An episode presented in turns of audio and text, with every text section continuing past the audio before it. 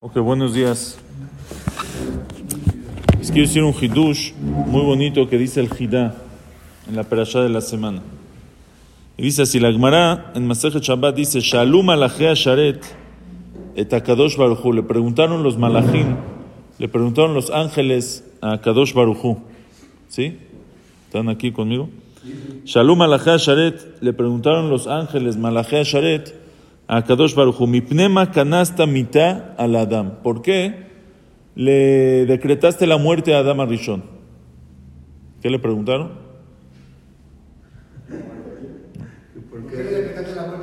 ¿Por qué le decretaste la muerte a Adam Arishon? Les contestó a Kadosh Baruchu, mitzvah kala tziviti et Adam, una mitzvah kala, una mitzvah fácil, una mitzvah ligera. Le ordené a Adam y no la cuido. Así les dijo a Kosh Baruch a los ángeles. ¿Eh? Sí, sí, sí, sí, sí.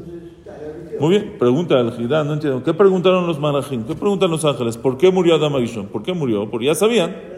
Hashem le advirtió que motamut. ¿Para qué? ¿Cuál es la pregunta? Y Hashem les contesta, no, fue una mitzvah kala, una mitzvah muy simple.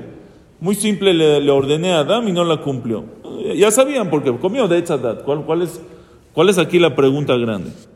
Entonces el Jidá dice algo muy bonito. La Gemara dice que afilu behemtam shel tzadikim en akadosh baruchu mevita kalal yadam. Afilu el animal de los tzadikim, Hashem no trae un tropiezo al animal de los tzadikim. Tzadikim atzman lo kol sheken. Con más razón que a un tzadik Hashem no le pone un tropiezo frente a él. Quiere decir, Hashem cuida a los tzadikim que no vayan a caer en algún tropiezo, en alguna avera. Hashem cuida a los tzadikim. Si es así, pregunta el Jidá, ¿por qué Hashem no cuidó a Adam Rishon, que era un tzadik gamur, todavía no había pecado, era un tzadik gamur, ¿por qué Hashem no lo cuidó de no pecar en el het del etzadat, de este árbol, en este pecado tan grave de comer? ¿Por qué Hashem no lo protegió? Así como Hashem cuida a los tzadikim que no vayan a pecar, también hubiera cuidado a Adam de que no peque. ¿Qué opinan? ¿Eh? Pues que lo cuide.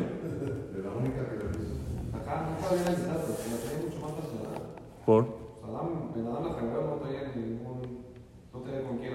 Bueno, con Javá.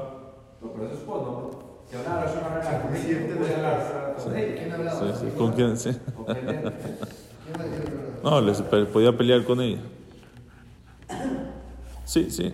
Sí, no había, no había tanto. Él iba a Knis, no tenía con quién pelearse en el Knis. Estaba él en aquí, su esposa en el Ezrat Nashim, y feliz. Él hacía petijá, subía a Cohen, hacía todo. Su pecado era de Bueno, pero él también le hubiera dicho que no. Claro. Entonces, dice, el Jidá contesta dos, dos respuestas. El primero dice que lo que Hashem Shomer Nafshot Hasidah trae nombre el Yefe Mare, que lo que Hashem cuida a los tzadikim de que no pequen es solamente en un Het Beshogeg de un pecado sin querer. Hashem no le trae un pecado sin querer a los tzadikim. Hay varias historias de que le trajeron a tzadikim, les traían de comer y luego se cayó el, el pollo, se cayó o algo así, checaron y era un pollo tarefo. Hay cosas así.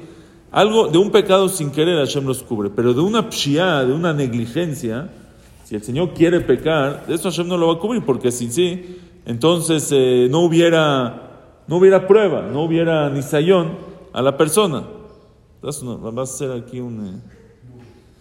Entonces, ahí, cuando hubo entonces igualmente con Adama Rishon, con Adama Rishon era una pshia, era una negligencia, no fue shogeg, fue mezi. Entonces, por eso Hashem en ese caso no lo cuidó y no lo protegió. Esa es la primera respuesta del Jidá. Ahora, trae el, el, una segunda respuesta y dice que el Tosafot, el Masajet Shabbat, el Masajet Julin, Dicen que cuando Akadosh Barujú cuida a la persona, solamente cuando algo, cuando la comida, por ejemplo, que va a comer, es taref por sí misma. Pero cuando es una comida que es kasher, solo que por el tiempo no se puede comer, ahí Akadosh Barujú no los cuida, no los protege. Por ejemplo, te voy a dar el, el, ejemplo del Tosafot. La Gemara dice que Rab Kahana, Ichil, se le olvidó y comió antes de Abdala. Sabemos nosotros que no se puede comer antes de Abdala. a, a se le olvidó, se le olvidó que era que no había hecho Abdalá y comió, comió antes de Abdalá. Pregunta el Tosafot, ¿cómo puede ser que le llegó ese tropiezo de comer antes de Abdalá? Porque Hashem no lo cuida. Entonces él dice, porque comer antes de Abdalá no es que comió Taref, no se puede, pero es un Isur, es un, una prohibición, no es una prohibición a la comida misma, sino es una prohibición del tiempo a la comida. O sea, en este tiempo no se puede comer. En ese caso, Hashem no protege a los tzadikim. Quiere decir, es mucho más grave comer algo taref, que metamte metalev, que, que afecta a la persona, que comer algo kasher en tiempo que no se puede. Que no es taref, es otro isur, pero no es taref el que metamtema a la persona. En ese Hashem no cuida, no protege a los tzadikim. ¿Está bien? En, ¿eh? En ese no los, protege a los tzadikim. Entonces, si es así, ahora dicen los mefarshim trajeron, el Shah la Torah y otros, que el Isur, que la prohibición de Adam Agishon, que Hashem le prohibió a Adam Agishon de comer del Etzadat, no era una prohibición para siempre, era solo una prohibición para el momento. Dicen los mefarshim que si se hubiera esperado hasta Shabbat, Hashem le hubiera dado de esa fruta, de esa fruta le hubiera dado en Shabbat. Hay quien dice que era uva y hubiera hecho kiddush en Shabbat de esa fruta. Entonces quiere decir que no era una fruta que por sí misma estaba prohibida se iba a permitir, es como comer antes de Abdalá. Eso es, era un tema temporal que por un tiempo esto no se puede comer. Por eso en ese caso, Akosh Baruj no lo protegió a Adam Arishon. ¿Está bien? Entonces con eso explican, esa es la explicación. Le preguntaron los ángeles a Adam Arishon, a Hashem, ¿por qué le decretaste muerte a Adam, a Adam Arishon? Ellos ya sabían que Hashem dijo que, que el día que él coma Motamud morir, morirá. Pero su pregunta era, ¿por qué Hashem no lo protegió? ¿Por qué llegó a Adam a que le decretes la muerte por pecar? ¿Por qué no lo protegiste a Adam? Porque Hashem protege a los tzadikim de que no llegue un tropiezo.